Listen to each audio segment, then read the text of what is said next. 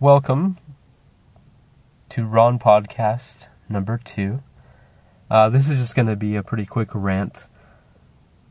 Uh, you may have listened to my first podcast about A Good Day to Die Hard, and uh, last night I was reading up, and this whole kind of feud with Kevin Smith and Bruce Willis, I just think it's really sad. You know, I understand that not everybody's gonna, not everybody that works together is gonna get along. I mean, that's a given. Uh, whether it's egos or just, you know, creative differences, whatever. But uh, it seemed like, you know, making Live Free or Die Hard was a good time. And, uh, you know, in a Threevening for Kevin Smith, he talks about uh, working on that movie and all the troubles they had just shooting Kevin Smith's scene alone, the Warlock scene. It's like that stuff happens. It's like, why become enemies, you know?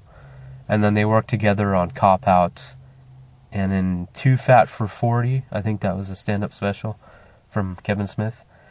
Uh, for like 40 minutes, he goes into detail about making Cop Out and how difficult it was to work with Bruce Willis.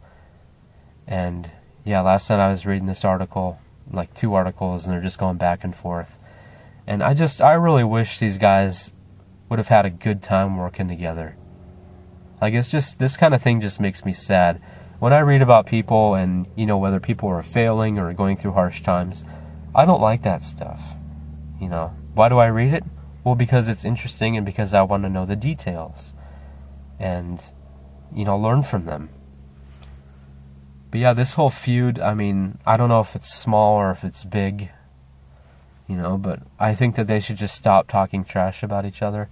I think there's already, I mean, Kevin Smith, you know, one of my role models but uh, he's just been talking too much garbage about him.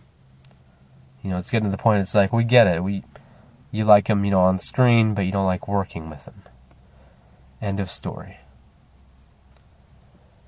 Uh, I don't think these two will be working together again.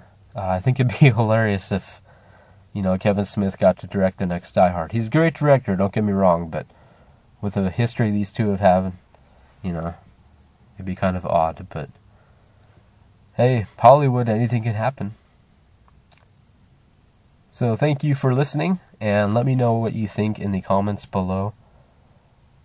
And subscribe for new videos, uh, endless podcasts.